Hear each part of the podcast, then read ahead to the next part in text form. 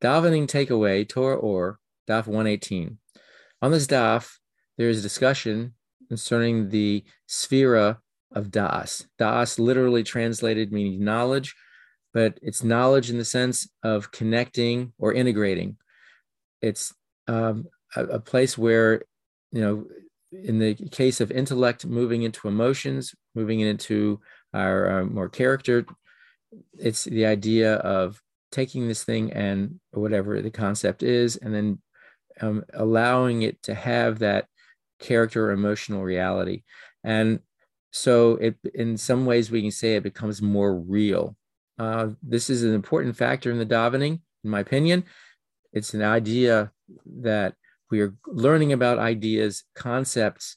We're going through the davening, talking about statements about Hashem, about his relationship to us and in the world.